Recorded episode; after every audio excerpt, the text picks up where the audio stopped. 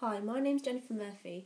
I'm a surgical trainee at Royal Derby Hospital and I'm joined by Mr. Daniel Catch, who's the surgical registrar at Northampton General Hospital. We're going to talk about hypotension in surgical patients. Today we will cover common causes of hypotension in surgical patients, a systematic approach to assessing these patients, and basic management steps we can initiate on the ward. Hi, Daniel. Hello there. What possible causes of hypotension are there in a, particularly in a surgical patient, for example?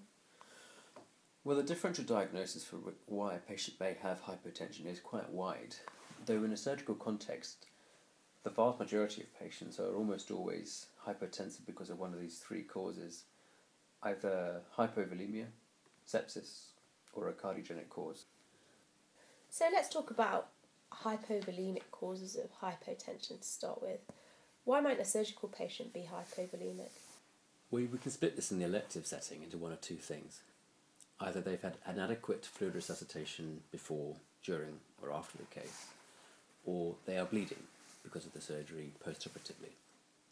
So, why are surgical patients usually quite dry? Excluding patients who are on the enhanced recovery program, the majority of patients undergoing general surgery are starved for at least six hours before the mm-hmm. procedure. Um, therefore, the patients approach the operating table dry. During the procedure, they will lose an awful lot of fluid into the swabs, either through evaporation of fluid from the abdominal cavity or blood loss. The anaesthetist may not appreciate this and may not give them enough fluid intraoperatively. And postoperatively, there may not be prescribed fluids at the appropriate rate to account for these losses. And so, for all these Right, reasons, patients can get behind. I suppose they vom- they might be vomiting as well and not wanting to have as much oral intake as they might usually. We've talked about patients being volume depleted because they've not had adequate fluid resuscitation, and they might be hypovolemic because they're bleeding. Yeah, and certainly this used to terrify me when I was a house officer. I mean, how do I know whether this patient who's had an operation is bleeding or not? I have to say, in the in the circumstances where patients have been bleeding operative, post-operatively, it tends to be obvious. The mm. hypotension is almost always associated with a drop in the urine output, a sharp tachycardia.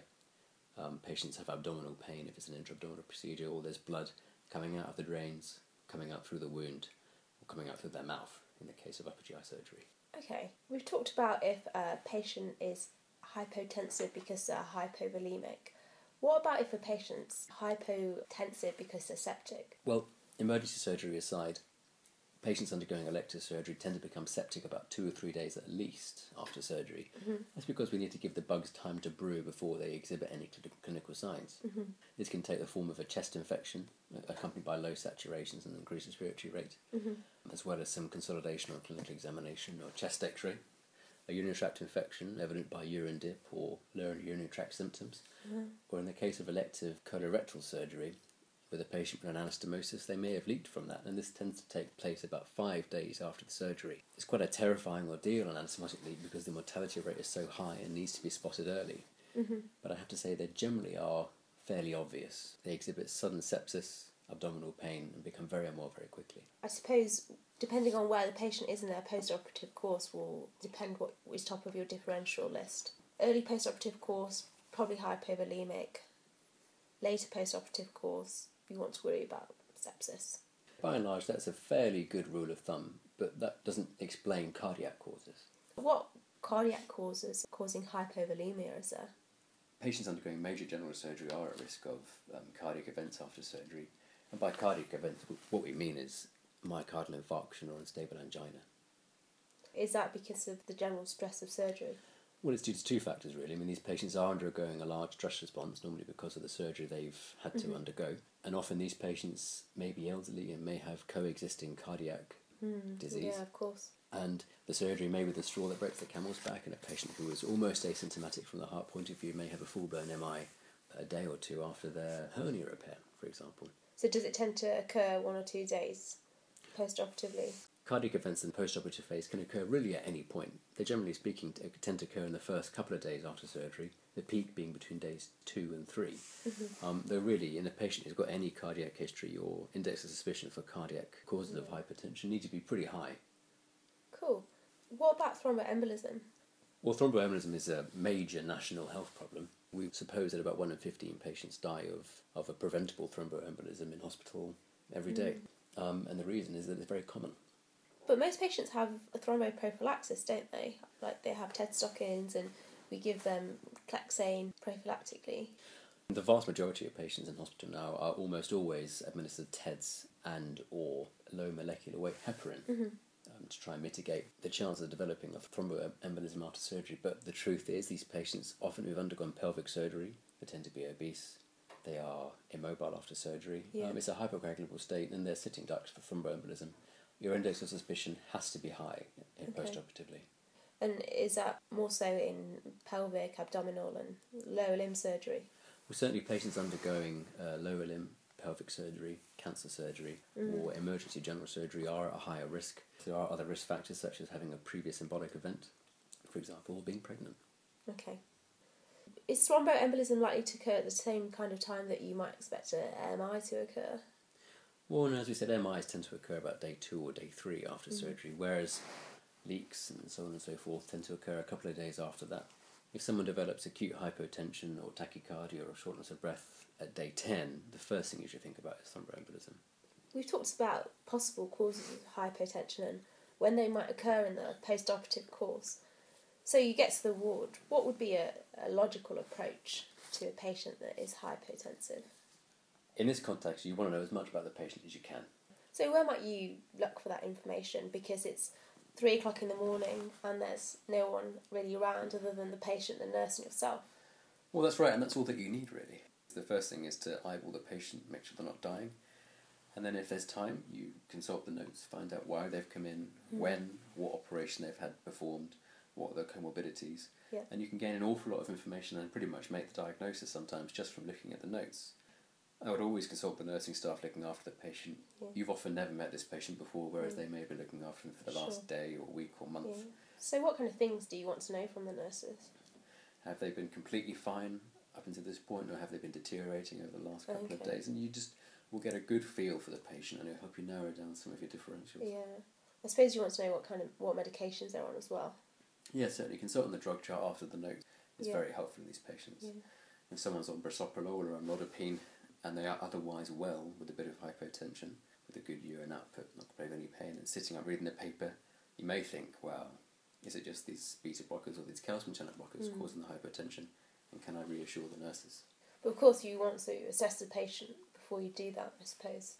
You'll want to assess these patients in a structured A to E approach if it's in an exam setting, but practically there's a number of things that you need to look at. You may not look at them all in the appropriate order, but as long as you look at all of them Okay. and get as much information as you can, you'll be able to make the diagnosis. So how do you approach a patient in a structured manner? Well, the first thing to do is look at the appearance of the patient, sort of do the end of betagram and see do they look like they're dying of an MI, or uh, are they, have they got obvious abdominal pain.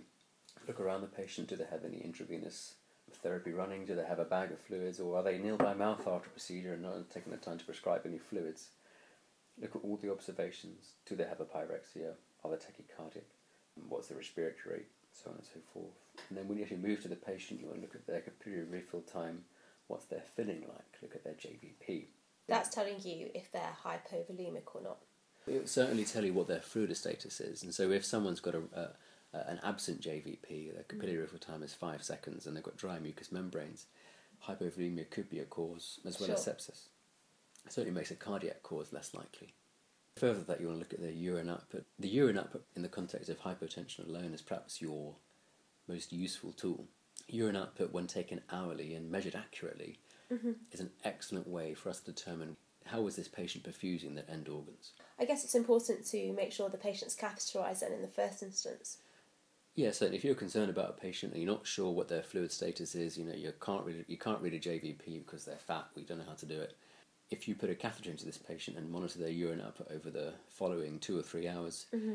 you're going to get to know very precisely whether they're perfusing their kidneys or not. And really, that's the question we want to ask in this patient with hypertension: mm-hmm. Is their blood pressure enough for them to perfuse their end organs, Okay. or the anastomosis if they've had elective mm-hmm. colorectal surgery? Now, it doesn't end there. You you want to assess the whole patient. You want to listen to their chest. Do they have a consolidation? Is there an obvious infection? Examine their abdomen. Do they have any pain? Is the stoma nice and pink? Mm-hmm.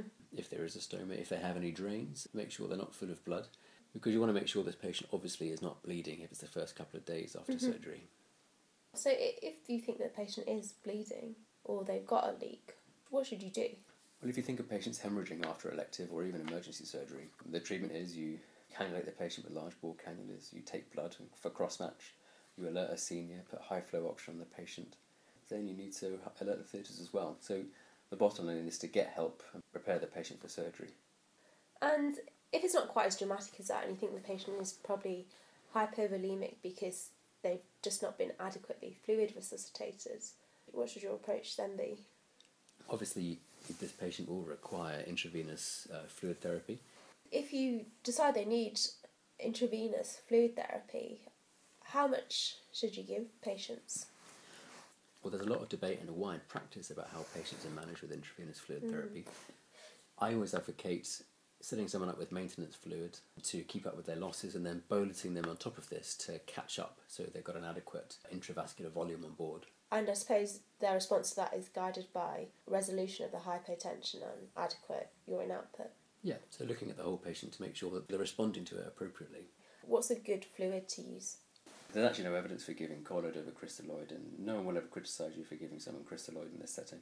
Of course, Okay. you will, you do want to check the U&Es beforehand to make sure you don't overload them with potassium or sodium, depending on which fluid you're choosing. So we've talked about uh, management of uh, hypovolemia. Uh, what if the measures you've taken with fluid resuscitation on the ward aren't solving the problem? If you think you've had a, a bit of a stab at trying to get this patient back to, to health and you haven't got anywhere after the first couple of hours, you really need to escalate this to a senior. And certainly, if there's a patient on my ward where the house officer has tried to uh, resuscitate for an hour or two and they haven't got anywhere and the patient's still unwell, I would want to know whether Okay. it's the middle of the day or the middle of the night. And I suppose you might be looking at high level care, such as HDU. If a patient needs to be moved to a higher level of care because they are, they are not coping with the things we can provide them on the ward, then we need to move them to a unit such as the high dependency unit or intensive care. Cool. You talked about hypovolemia. What about if you've done your assessment and you know you think the patient uh, might be septic?